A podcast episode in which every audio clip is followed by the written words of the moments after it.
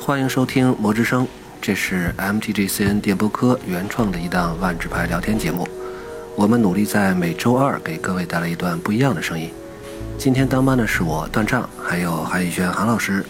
各位听众，大家好。还有狼大。嗯，大家好。呃，最近呢，这个多米纳里亚系列实际上特别特别的火。这个尽管一开始有这个大面积的偷跑，但是这个火焰势头仍然是成功的，成功的燃起了玩家们的熊熊火焰。还包括你这种非玩家是不是？ 对，像我这种云玩家，这火烧云啊，这个甚至都烧到了这个我其实挺挺崇拜的那个集合网，集合网嗯对做了一期电台节目，就是给这个万智牌多重宇宙的故事啊，他开了一个头 嗯儿，呃，这个猫鹰 potent 的，给咱们翻译 组翻译的这个艺术设定集《卡拉德许》也做了宣传。其实我嗯觉得这是，呃，能在那在那一个平台上能够给万智牌做一个做一个宣传，而且给咱们的这个设定集做一个宣传，我觉得真的是嗯特别特别好。也没哎，想我到都不不想说你了，就断账脑子里就这点事儿说了几期了。哎，嗯这么着，啊大话集对再版的时候千万别输我的名儿，就让他一个人臭美去，我不管了。那不行，这个首先有没有再版不好说，再一个就是你不写，你要是不，你韩老师要是不参与，这个翻译就没法看了。别别别别，当你不起指当望不起。我是不行。呃，为什么说这个事儿呢？还有一点儿就是，集合网里边儿的留言那边儿也挺，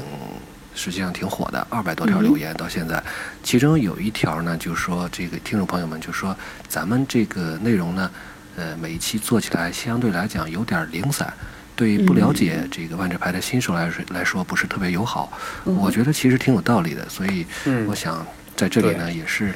呃，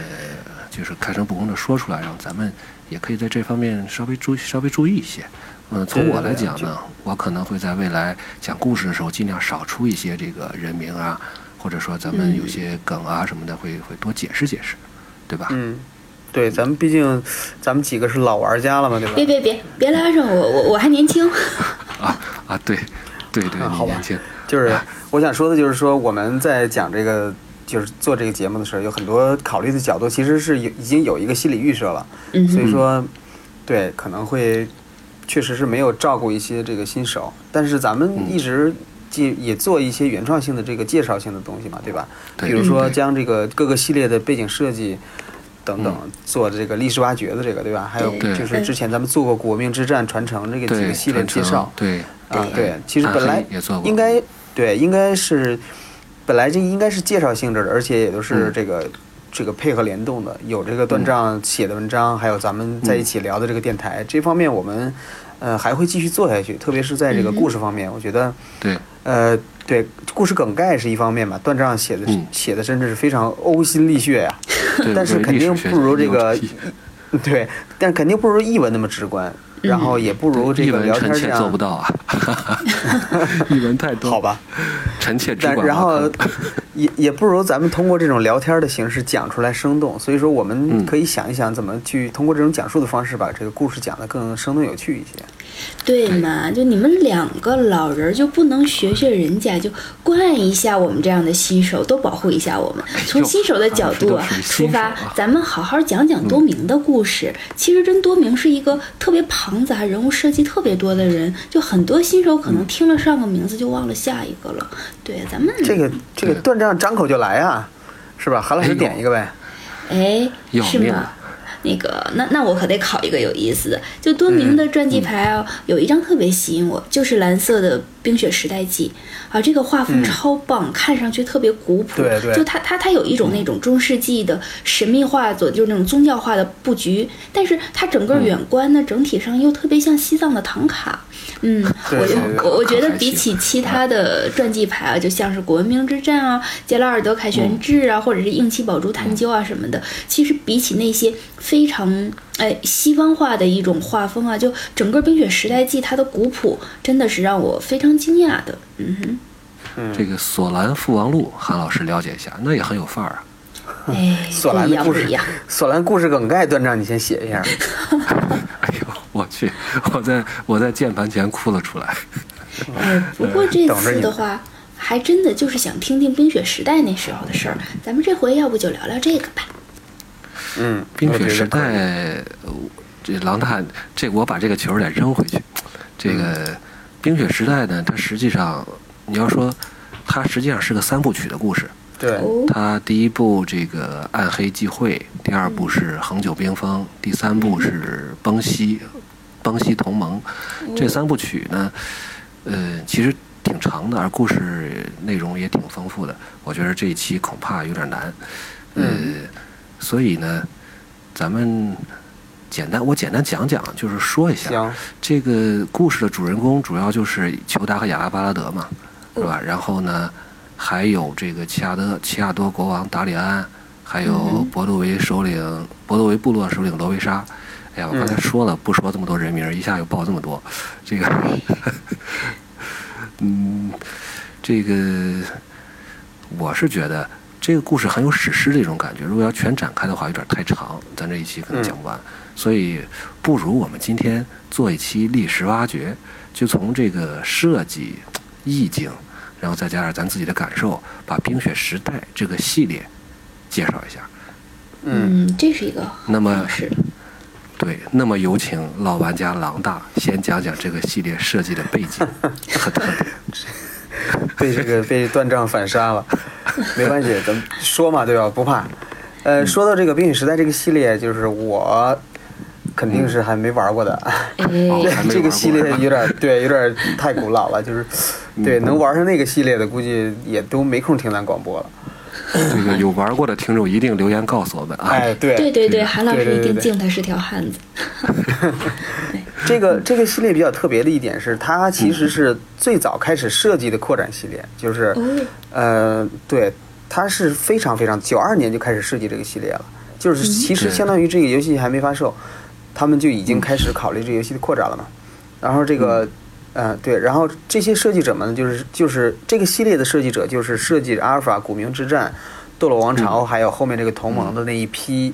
这个 Richard Garfield 的朋友们，就是号称这个东海岸测试员的那波人，嗯，对哦，East Coast 对 Playtesters，对，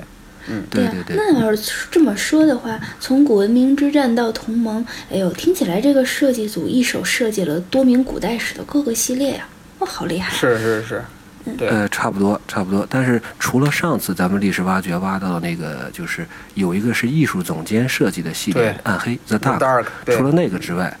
它是其他的对都对是对都是他设计的。 哎，说说到这儿，段章，我发现那个历史挖掘你落了一期，《堕落王朝》这个没讲，对吧？这个别忘 了啊，这这这给大家肯定会给大家一个交代。这个，呃你既然、这个今天你既然把球扔给我，我就把球扔给你。但是不不不后边这这个这个漏的东西，我们还是会补你上。你落的这个东西还少吗，段章？这一个个记着，都给你记清单上。对，但行老大然还后是接着吧啊。接着说，接着说，接着说，就是讲冰雪时代嘛，就是毕竟这个《堕落王朝》没有没有这个对应的背景小说嘛，对吧？而且对，哦，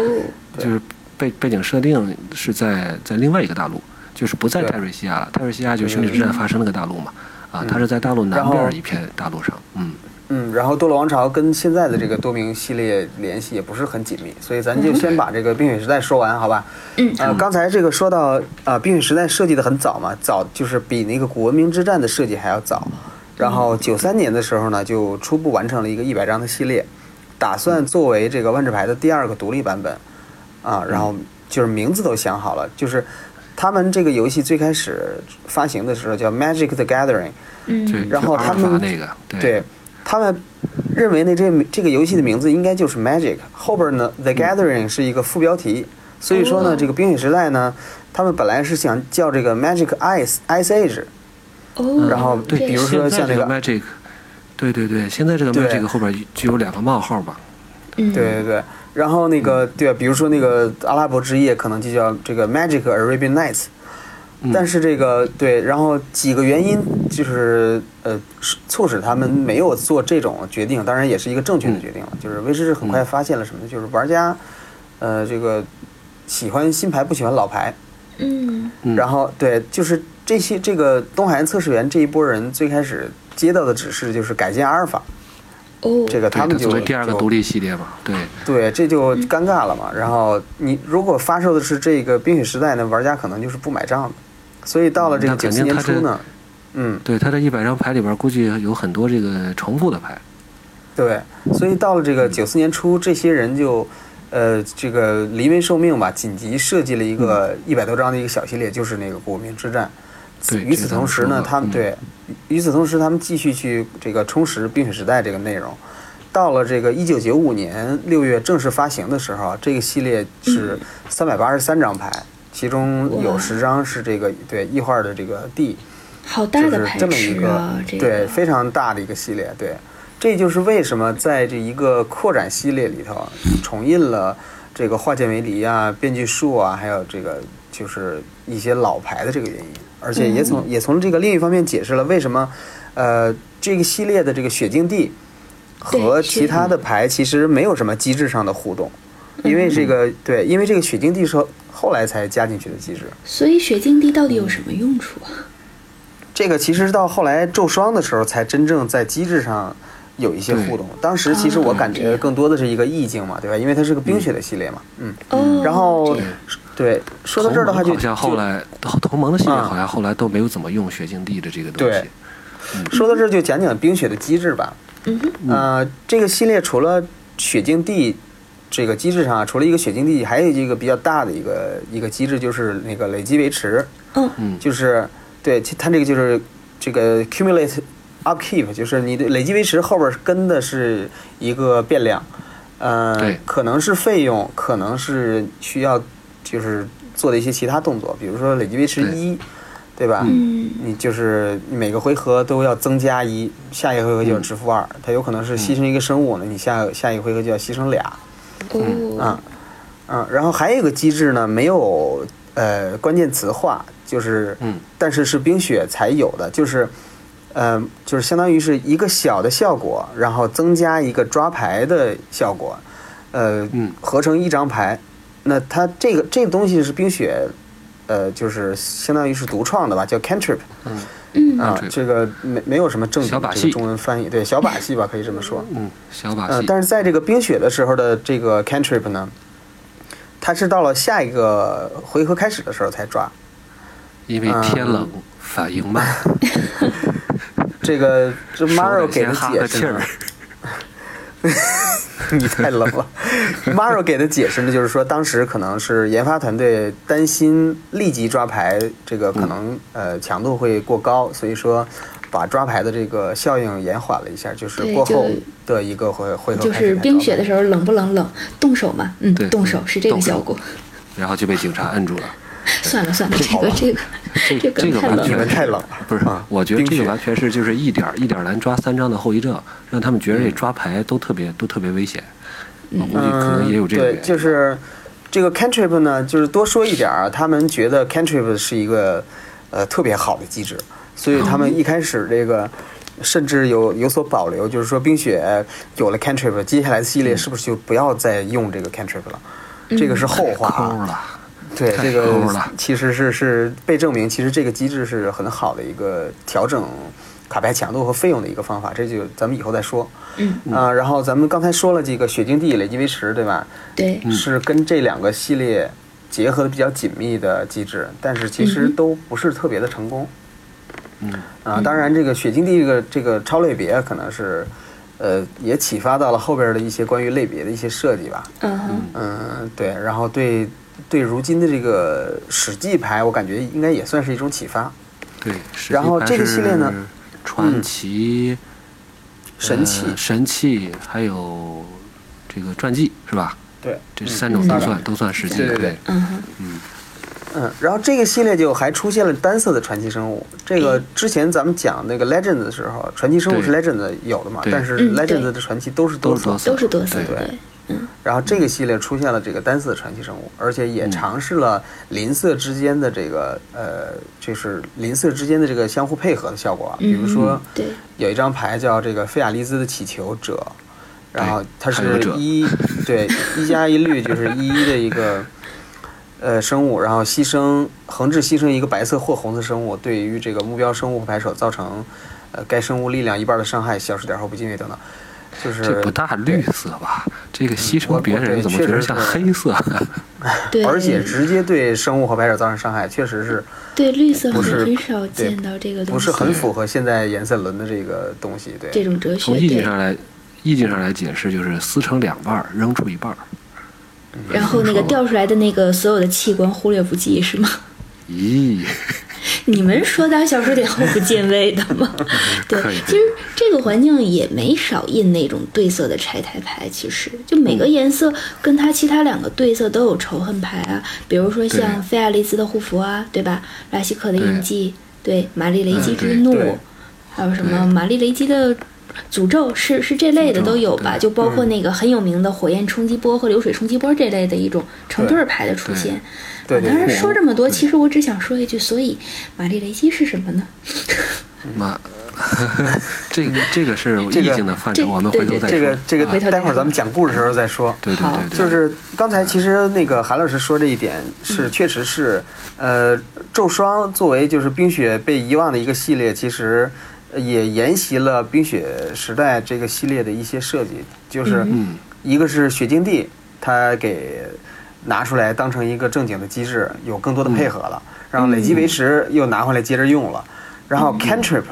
这个东西在咒霜真的是原封不动的又给弄回来了，就是下个回合再抓牌这个事儿。嗯 就是米斯拉的饰品，向向对吧那个特别斗有篷的名的一时张代牌致敬。对对对，嗯对，就是还是下一个这个维持回合开始再抓牌，然后还有就是说那个嗯对策拆台在咒双也是就是死印嘛，对吧？那对那对那那一组嗯，，对对对，都是都是在咒双里，哎所以说累确计实维都持是，嗯我还想起来有一个叫有一个结界红色的烈火镶边，热火镶边，就对是每回合给你加一个产废的，对。对，那个时候还有这个就是那时候还防御灼伤那有个法术灼伤，对，那时候对嗯还算是个负面作用，现在是一点副作用都没有。对，有意思，嗯，然后还有就是刚才说的重印，这个嗯系列也很聪明，就是说除了一些出了一些这个功能性的重印牌，比如说把这个灰棕熊换个名字叫博嗯都维熊，对吧？这嗯个咱呃，们就之是前讲过偏曲这个。线的白板儿还是需要有的。对，啊，然后还有就是说，那个痛地最早也是出现在这个系列，就是嗯对阿达卡对对荒野，对卡普鲁桑森林，当时这个阿达卡和这个卡普鲁桑森林对都是当时的地名嘛，嗯哼，对对对，其他的几个什么硫磺温泉啊什么那对都不是地名，但对这对两对个地方是阿达卡荒野，据说是当年兄弟之战一个战场，后来哦是这个这个他们挖神器这个地方，这个嗯卡普鲁桑森林呢，呃，在它附近有一条路，然后嗯那条路呢就是人类联军最后和这个呃死灵术士林度。他的这个死者大军和他的僵尸大军嗯这个作战的地方，所以都是比较作有为名的地作方。为新人，就想着这几张什么时候也重印一次。 入坑就只见过对色痛，没见过邻色痛的。是林克嗯痛最近一次印还是第十版呢，这个画风极其的清奇。你看那个、嗯这个硫磺温泉吧，里边儿嗯这画了个什么玩意儿？画了个不知道是什么金龟东子还西在里还是边屎洗壳澡郎在里边儿泡 澡。哎呀，那时候这画风真的是特别新奇。但是画风嗯咱们讨论不了，咱们咱们刚才郎大讲的机制，其实嗯也提了一点意见啊，就说这个嗯呃累积维持啊，还有雪境地，的对确是这样。特别就是它是有所设计的，因为嗯当时有一张就是冰雪时代的这个泰瑞西亚的地图，我们哦记着是在国文明国文明之战的时候有一张泰瑞西亚地图，嗯然后那张地图呢，在这兄弟之战之后进入冰雪时代以后，呃，发生了很大的变化，就是有一片很狭长的一片海洋就完全都被冰封了，哦，就这是到样，就是说到这个程度，这个大地上不光是被雪覆盖了，海洋都被冰冻了。然后冰冻了的那那一部分呢，就是那个海岛上，就是嗯勇士大法师裘达，他当院长那个魔法学院，哦，嗯这样，它叫奎奥学院，正式的译法叫奎奥学院，它实际上英文叫 School of Unseen，啊，这个就是嗯翻译真 Unseen 棒看。是这个这个翻译怎么说呢？我觉得有点意思啊，就是有没有过度翻译，咱们这个还是可以可以是是可以讨论的。当然，咱们这儿是电波科，不是翻译组，就是呃，简单说就是说这个译名“窥奥学院”是咒霜里边一张牌确定的，叫那个官方窥奥学钦定。对，嗯窥奥学院余生者，之前我嗯看到有翻译成这个隐形学院的，有什么逆行学院的都有，但其实也没错，因为在故事里他被叫这个名字，是因为这个学院它是本身就是非常隐秘的。首先，它是在大陆的最西边儿，嗯而咱们嗯对刚才说的奇亚多王国啊、博多维部落啊都是在大陆的东边儿。嗯其次呢，这个裘达是个非常低调的人，所以哦他搞的这个学院呢，也都是尽量的要低调。嗯，甚至有些后世历史学家都搞不清楚，裘达是一个人还是一个组织。但就是是我觉得这个玩地神你方玩到它这个地还步嗯是小说家的笔法，就是要让你这种虚实相知，你才会对它有兴趣。我倒觉得这个、嗯这个东西对可以再商量，它这是一个我倒觉得是个叙事上的方法。嗯哼，嗯，对，呃，说回来的话呢，就是说，雪晶地和累积维持，如果把这个两个联合起来看的话，那么实际上它体它体现的是一个，我个人认为它体现的是一个嗯多明纳里亚逐渐逐渐的是越来越越来越寒冷，然后呢，魔法力呢是越来越枯竭，维持魔法效应的代价也会越来越高。你比如说，咱们刚才还提到了一个，就是就是三个国家嘛，还有一个是菲亚利兹，女法师菲亚利兹，她保护了一个妖精国度，叫嗯范德霍恩，范德霍恩她对是哦对，她是靠菲亚利兹的这个这个女法师的能力，保持了那里就是森林啊，保持了温暖，但就是说也是越来越难，需要付出的代价越来越高，所以哦后来可以说菲亚利兹这个发动这个原始咒拯救，就是结束冰雪时代，也是一个有点儿这个迫不得已的行为吧，可以这冬么说。天供是暖不行，烧不起暖气了。嗯，哎，对，呃，想办法。对，冰雪冰雪时代呢，实际上，呃，如果说如果说从意境的营造来讲，我觉得还是挺成功的。它是有这个呃长篇小说有一部，然后还有几个短篇，而且还有漫画，有点像咱们刚才说的这个古文明之战。但就是说，呃，漫画由于和小说的这个时间拉开的太久，所以情节上也是有一些不连贯的地方。就当时就是菲亚利兹他这个启动原始咒的时候，到底是哪些人是怎么启动的？哪些人在场？这个漫画和小说是不一样的。在漫嗯画里边是一帮律法师，在这个呃这个小说里边呢，其实就是裘达和雅亚两个人。嗯，嗯，总体来讲就是从一帮律女法师变成了一帮法师，其实也没对啊没什么区别。如如果按照如果按照这个韩老师这个说法，就是说那就是历史的真相没人知晓嘛，各种嗯对呀各种版本，对吧？对，对，所以，呃，整个系列呢，据说是有一点点北欧文化的影响，但我感觉主要是人名上会起一些，嗯比如说对那个什么沙菲、埃斯克利朵特对那那对那种嗯这名一字些，，嗯对，对，呃，卡牌里面呢有一些这种就是像那北就是那种如泥文字嘛，嗯，对，嗯很几个小彩典蛋型一他样的们的东西啊古代文字，对。对，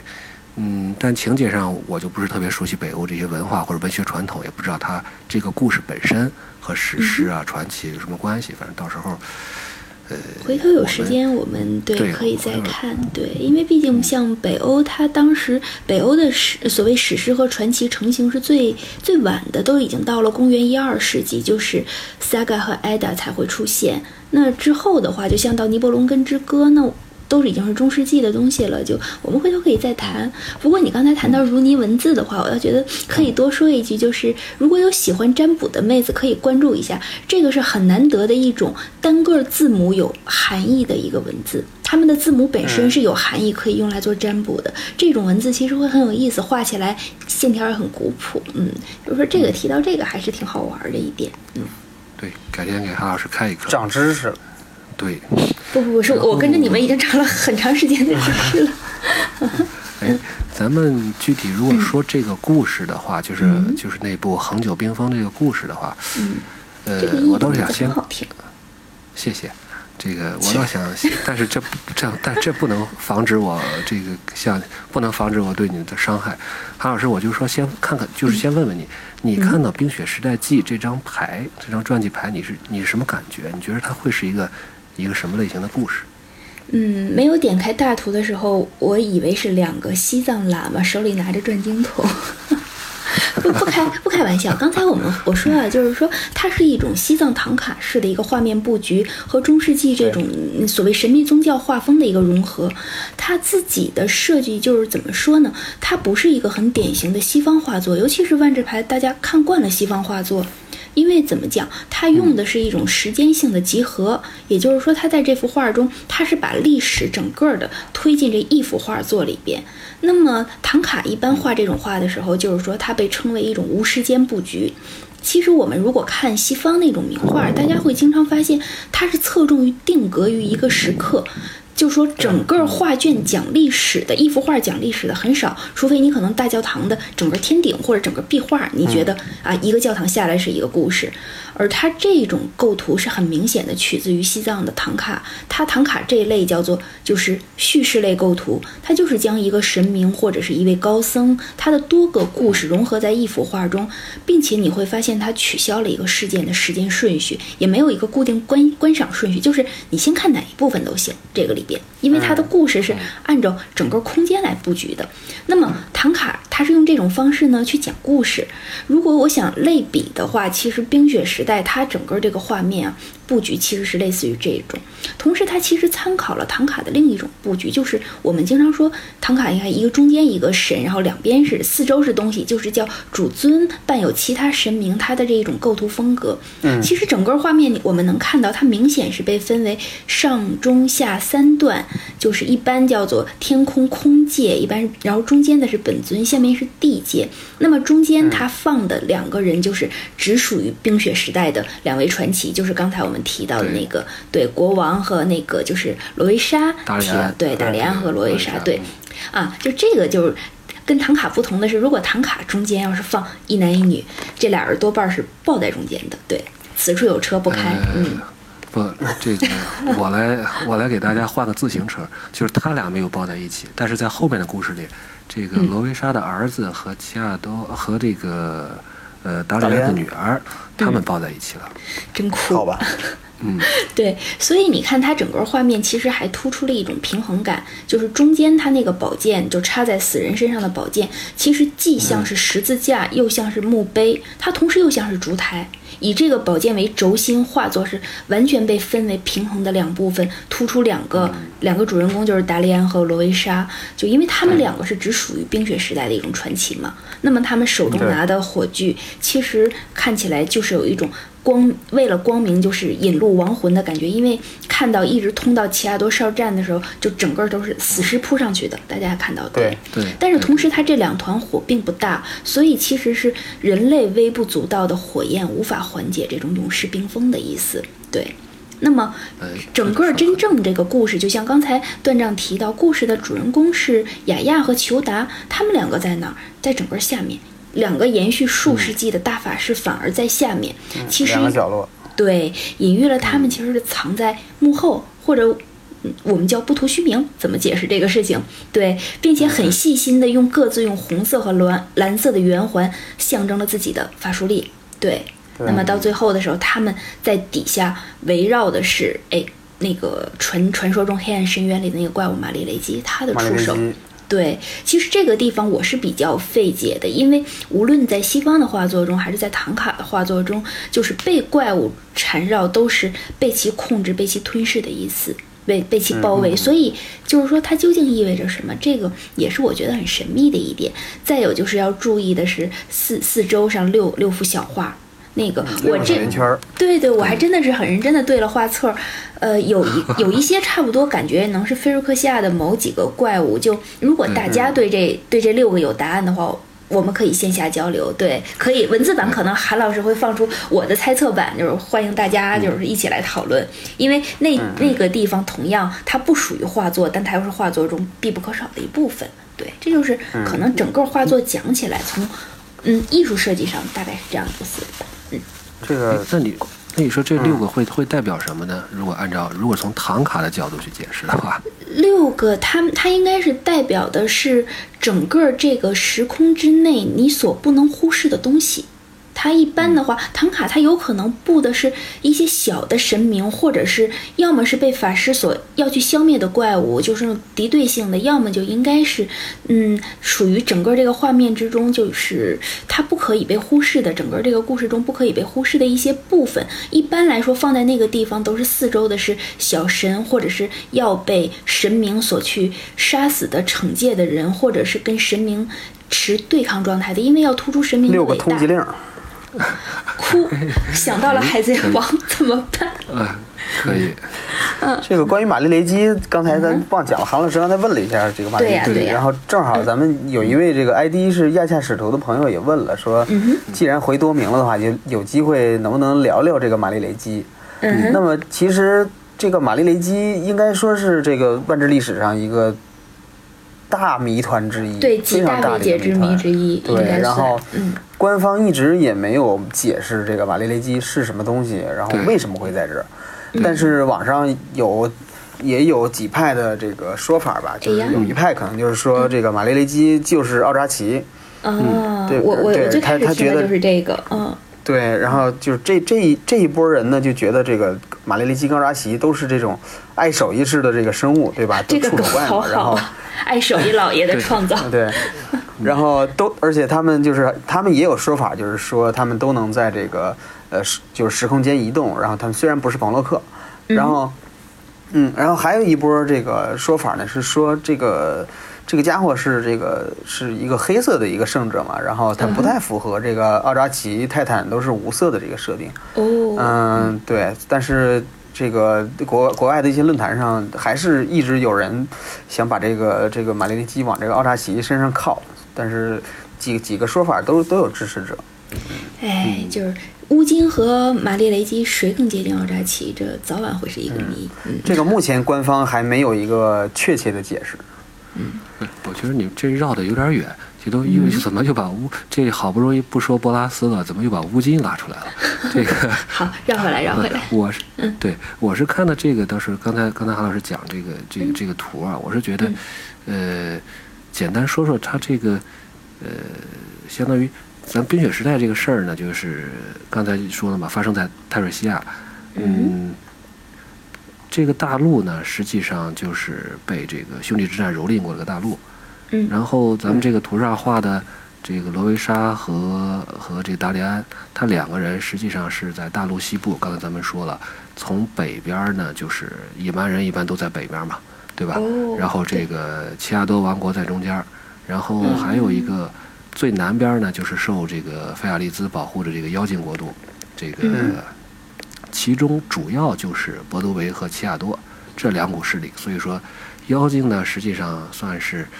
呃比较这个就比较避世的吧，偏安一隅是吧？嗯这而且又有理发师的保护，谁也不敢惹他。所以博多维和奇亚多主要就是他俩较劲儿。虽然嗯不是说那种血海深仇，但是就是彼此看不惯，也是也是摩擦不断吧。基本上嗯这个是这对样。你你可以，颜色轮可以去去对照一下，博多维是红色的嘛，奇亚多是白色的，这俩是对嗯色。对呀、对哎妖就精一妖嗯精那边就是绿色的。一个天性自由嘛，然后呢，到白色的就等级森严，就彼此看不惯嗯对很正常。绿色妖精就是自己逍遥呗。嗯对，然后呢，就是这是图像中间。至于很多人都猜测，就是那把剑和这个死尸到底代表了什么，或者死尸代表了谁？我的看法就是说，死尸并不是代表谁，它实际上代表了林度的这个这个王者大，就是死灵大军。嗯呃，因为死灵术士林度呢，他是机缘巧合获得了一一个一个很有魔力的一个戒指，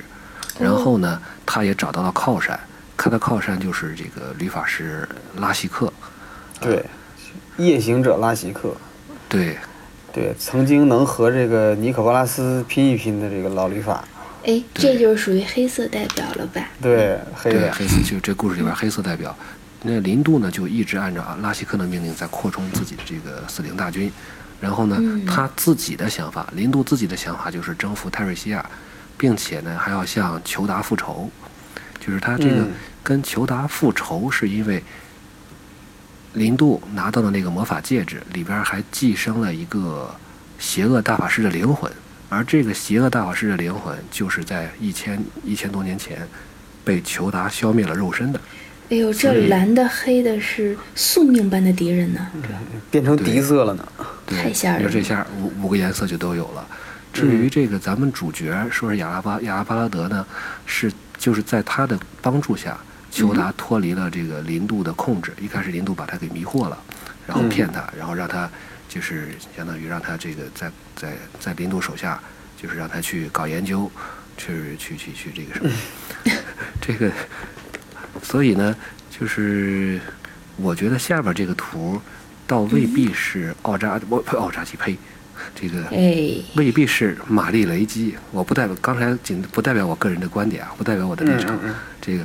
倒不代表说是马利雷基把裘达或者雅亚怎么怎么样，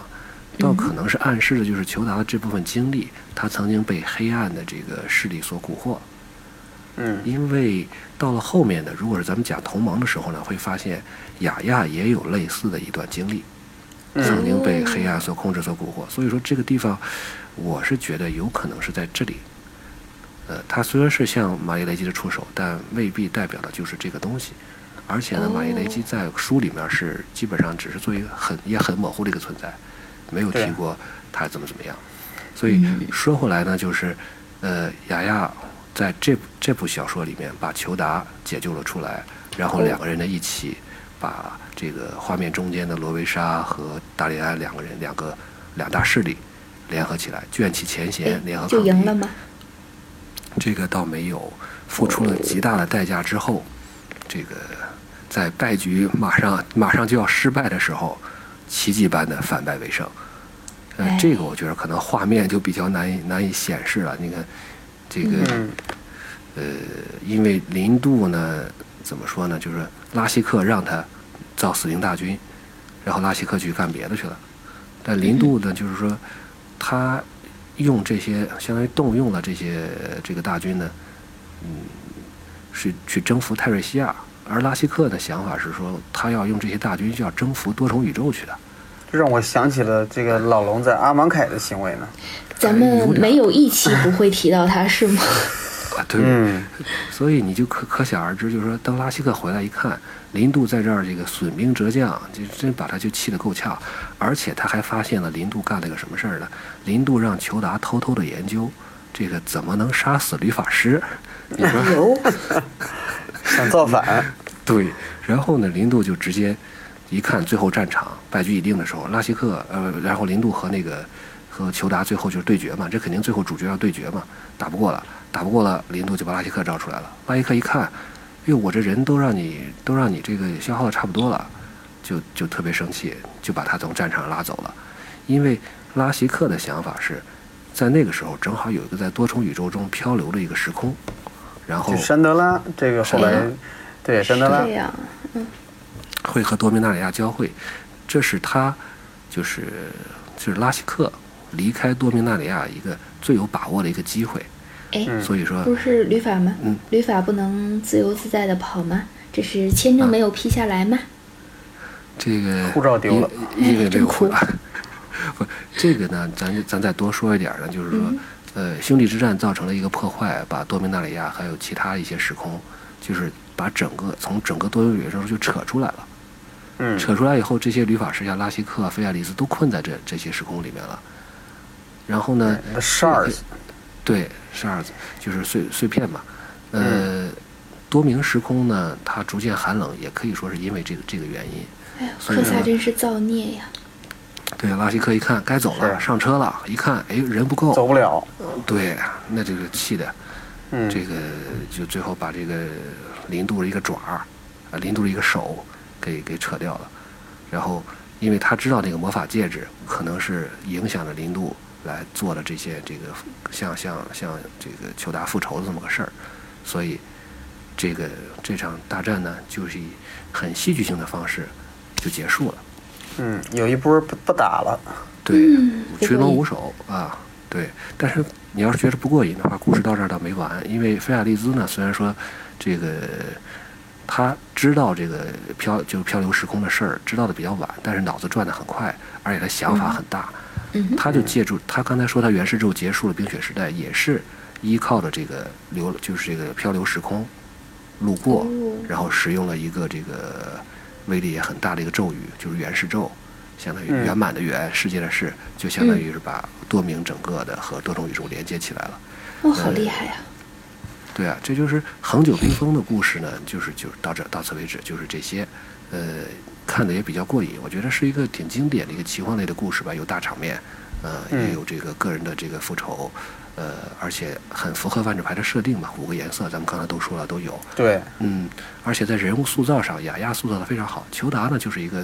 让人反正看着也也挺，就是有点符合这种高深莫测的这种法师的这个这个这个特点啊。呃最重要的但是看着也新的球打很帅啊！我已经很久没有看到这么帅的帅哥了，嗯就是流口水那种感觉。 对呀，但是你要是真跟他，你要是但是你像雅雅跟他就是有有有感情有好感嘛，但是你雅雅跟他谈，这个也也挺郁闷的，属于这个帅哥，这个性格不是性格不是特别好的帅哥。嗯，詹兰的帅追哥一星的怎么般不好性格都不好。嗯，哎，那倒也是啊。嗯，这个还有就是吕法师的那种高深莫测啊，还有这个形式乖张，我觉得渲染也很到位。这个嗯你像拉希克，还有菲亚利兹，这个这个都是拉希克。你说我的拉希克的想法是征服星辰宇、星辰大海，是吧？ 嗯，这个。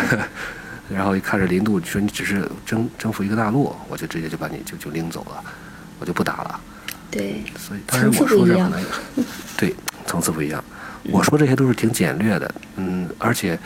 虽然说最近会有这个故事的梗概会发出来，但是我还是觉得，就像回应老大一开始说的那个，这个故事值得值得好好讲一讲。嗯，对当。然，如果大家喜欢的话，那个断章的意思是大家赶紧留言说喜欢，要不然的话他就没事儿喜欢自己坑自己。听众要是不给他点儿动力的话，他自己就把这个问题慢慢慢慢就放下了。这个，而且他喜欢回避问题。嗯对这个听众刚才问玛丽丽基呢，嗯对，说好的玛丽雷基呢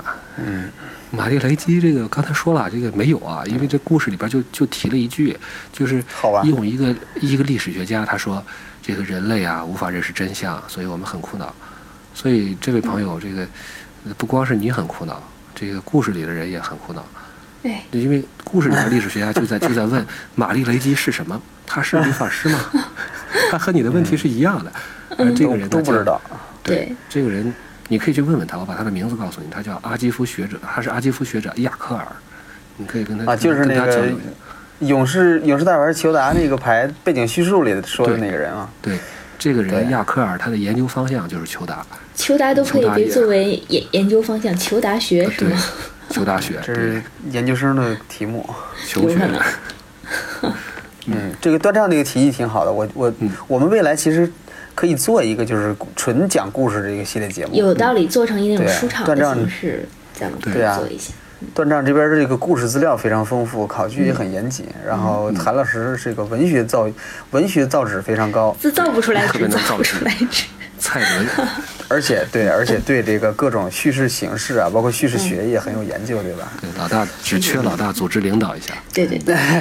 然后，但但是今天咱们这个，呃，按照这个历史挖掘的这个路子，还是，呃，谈谈对这个系列这个一些牌的这个个人感受吧，好不好？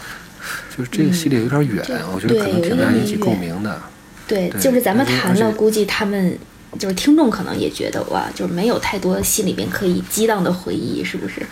嗯，对，也行，哎呦哎呦，时间也有点长，嗯，是对这样吧，要要不我们咱们咱们就欢迎大家留言吧，留言里边分享，就是对这个系列你有什么感觉，有什么故事。 对对对，说出你们的故事，让我们来开心一下也。 但是那些就是让你不开心的，让或者让你不开心的，或者让我们不开心的，咱就咱就甭说了。然后这期没有留言了，其实这期行要说你要真说牌还是挺多的，像脑力激荡啊、哦焚化、伟大幻象、毒枕、烈火断层，你看我这都是对事先准，我有稿事先准备的，不然我是不知道这些牌的。这些牌其实都 是都是冰雪冰雪出来的，所以对 对，嗯，我觉得应该大家应该会会很很很有的聊。我你也很你少说了一个最有名的死命全能，哦，好吧哎，，有道那理。我还是学的不够呗。就是说，嗯看操作起来也没就是不是牌手就没玩过那个系列，说出来的时候还真的是是容易露怯。 对，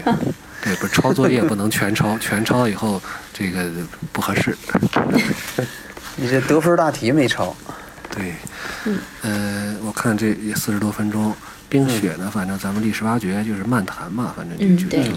谈到这儿吧，也欢迎大家跟我们继续分享你的故事。